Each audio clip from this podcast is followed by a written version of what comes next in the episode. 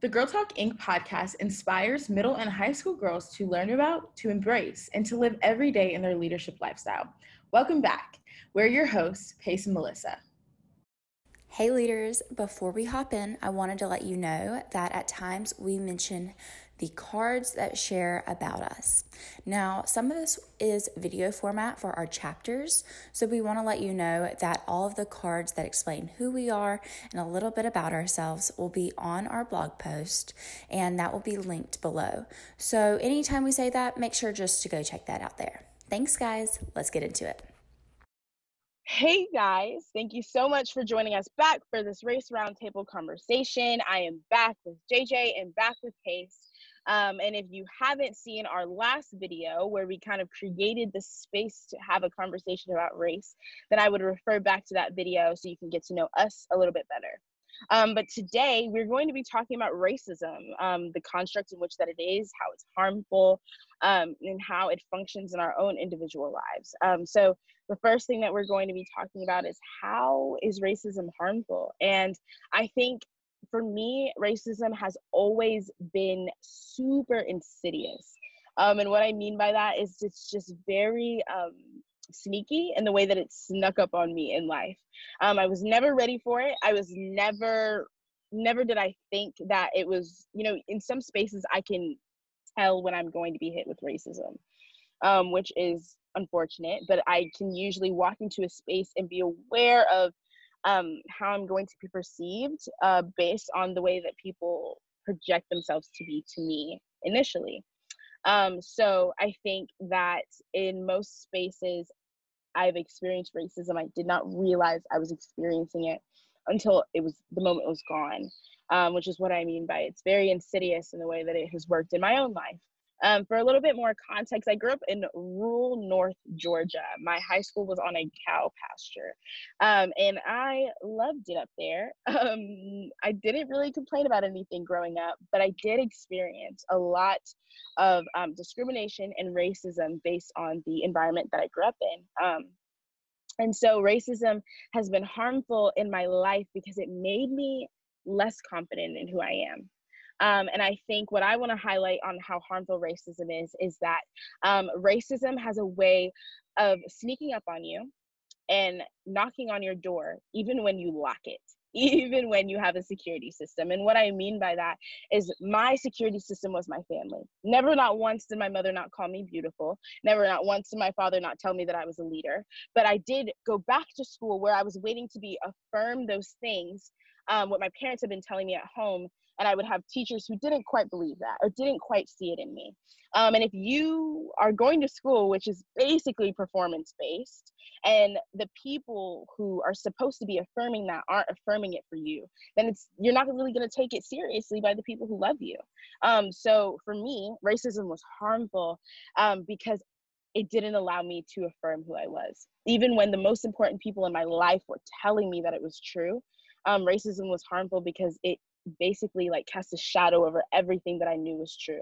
And I started to function within life as if that I was the things that people were speaking over me.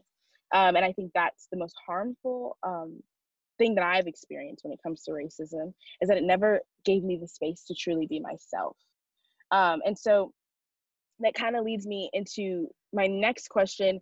Um, I've always wondered what people believe people like me like like what do you guys think I felt in that moment?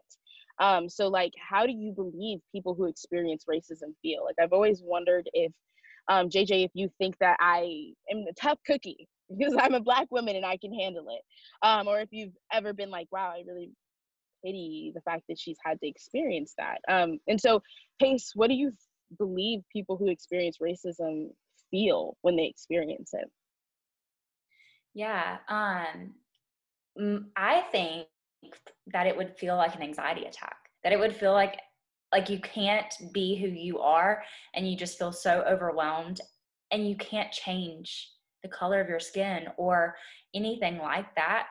And so I almost whenever I experience anxiety attack, I almost feel like I'm out of body. Like like why am I feeling this way? And so oftentimes I think that maybe how you feel and how JJ feels is almost out of body. Like, why am I being treated this way? And why isn't she being treated this way? Yet we are both women. And yet we're just different races. And that's what I think it would feel like is just a complete, utter anxiety attack constantly because you don't know when it's going to hit. And you don't know if you walk into this restaurant what they're going to say or like wherever you are. And that's not that's not how I feel when I walk into a restaurant. I don't I don't have that fear, but it breaks my heart and I know I keep saying that, but it truly breaks my heart that y'all have to experience that. Um so that's honestly how I would ex- how I would think it would feel. Out of body almost. I th- Pace, I agree with you. The disconnection um, is really real. Like what Melissa was saying, um, how you know you're experiencing this one experience at home and your parents are validating your amazingness but then when you go into the public space you're no longer recognized for it. And you know as a south asian person in terms of like what's going on with the black community like i like black people aren't safe anywhere not within their own homes not on the streets not in schools not like nowhere you know? And to not have any place where you can be safe that is constant anxiety to live in that like constant space where you are afraid and fearful i can relate to that in parts that um you know, as someone who has experienced sexual violence, um, I do experience that trauma of never feeling safe anywhere. And I constantly feel anxious and I feel like someone's gonna harm me at any point within my own room, bedroom, whether when I walk in the streets, when I'm at school, wherever I am. I feel that, right? So um, I just feel like if you're black and you're a woman, you're like, that's elevated to another level, right? Um, so I, I think, you know, racism is harmful because like what melissa you said you can't be your full authentic self um, and if i can't be my full self then i'm not really being who i am at all right um, and that really hurts because you know each of us have something so amazing to bring uh, to each other's lives and if i can't even show you what that is then um, i don't know it, it just feels like there's no purpose right and it just feels like does it feel like you're just being defeated constantly. Yeah. Yeah. And you're not being seen, right? Like you, you don't see me. Mm. Like it, it just feels like I'm invisible if you're not even recognizing me for all the aspects of who I am. And that's I think what yeah. it's like the outer body experience is like that you're not even like there or that people aren't really truly seeing you for you. Um mm.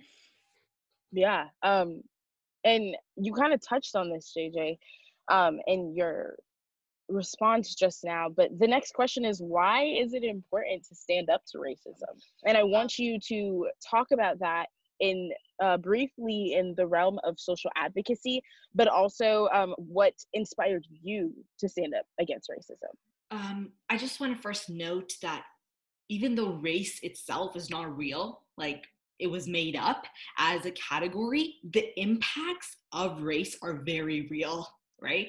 Um, and race matters because whatever a person's racial location is in society, it impacts the outcomes, uh, the opportunities we face, the um, experiences we have, our own identity, right? Uh, and I think that it's important to stand up to racism because nobody should feel like they are inferior and they are they feel like they're inferior because they are treated like they're inferior right? I don't want to say this is just a feeling that we have. No it is very real because we're actually treated like we're inferior inferior in society.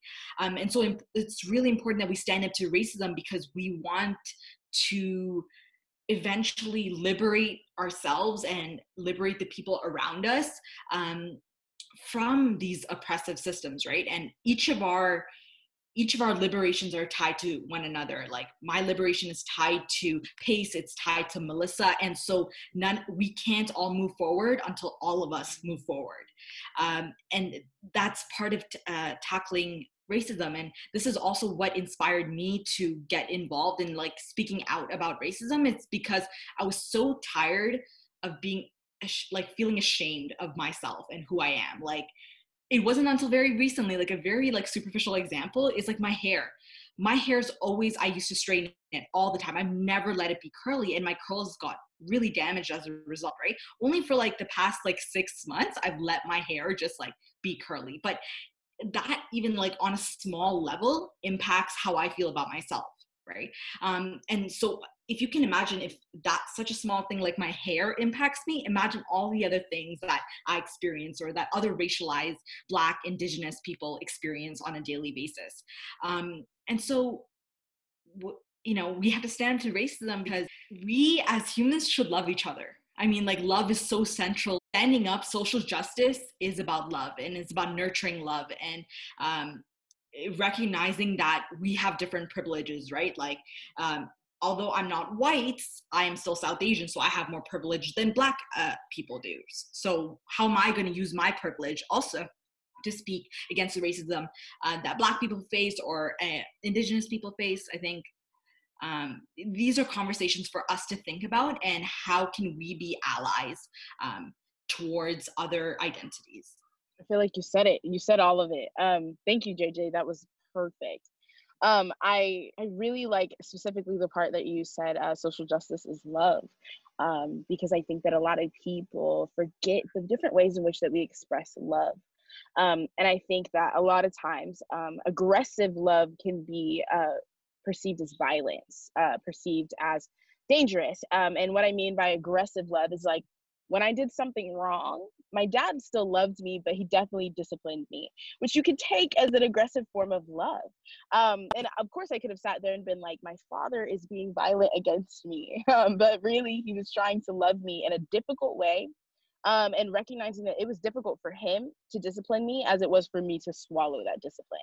Um, and I think that if we started looking at social justice as love, the way that you described it, and remember the many forms in which that love takes in our own individual lives, then we would maybe we would start to see the value um, that social justice serves. It is unfortunate that we even need social justice, as you pointed to um, earlier, is that a lot of these constructs were created in order to divide us and to divvy out privilege to a certain group of people. Um, but I feel like that awareness provides us with a certain level of security that I don't think that I had before I knew that. Mm-hmm. Um, and understanding that social justice does serve as love. So thank you so much for that tidbit. I really, really love it. And I can't wait for our talk about social justice. Um, but before we get to our talk about social justice, um, we're going to talk about microaggressions in a very short clip. Um, and I'm very excited to talk about this because I think that this is one of the uh, number one things that I have experienced in my own life is microaggressions. Um, and I think that it's a really, really valuable conversation. Um, so thank you, JJ. Thank you, Pace. I'm so excited for us to um, continue chatting about this. So thank you guys again for joining me today, and we will see you guys next time. Bye, guys. If you enjoyed this episode and want to learn more about Girl Talk, follow us on social media at Girl Talk Inc. and check out our website at mygirltalk.org.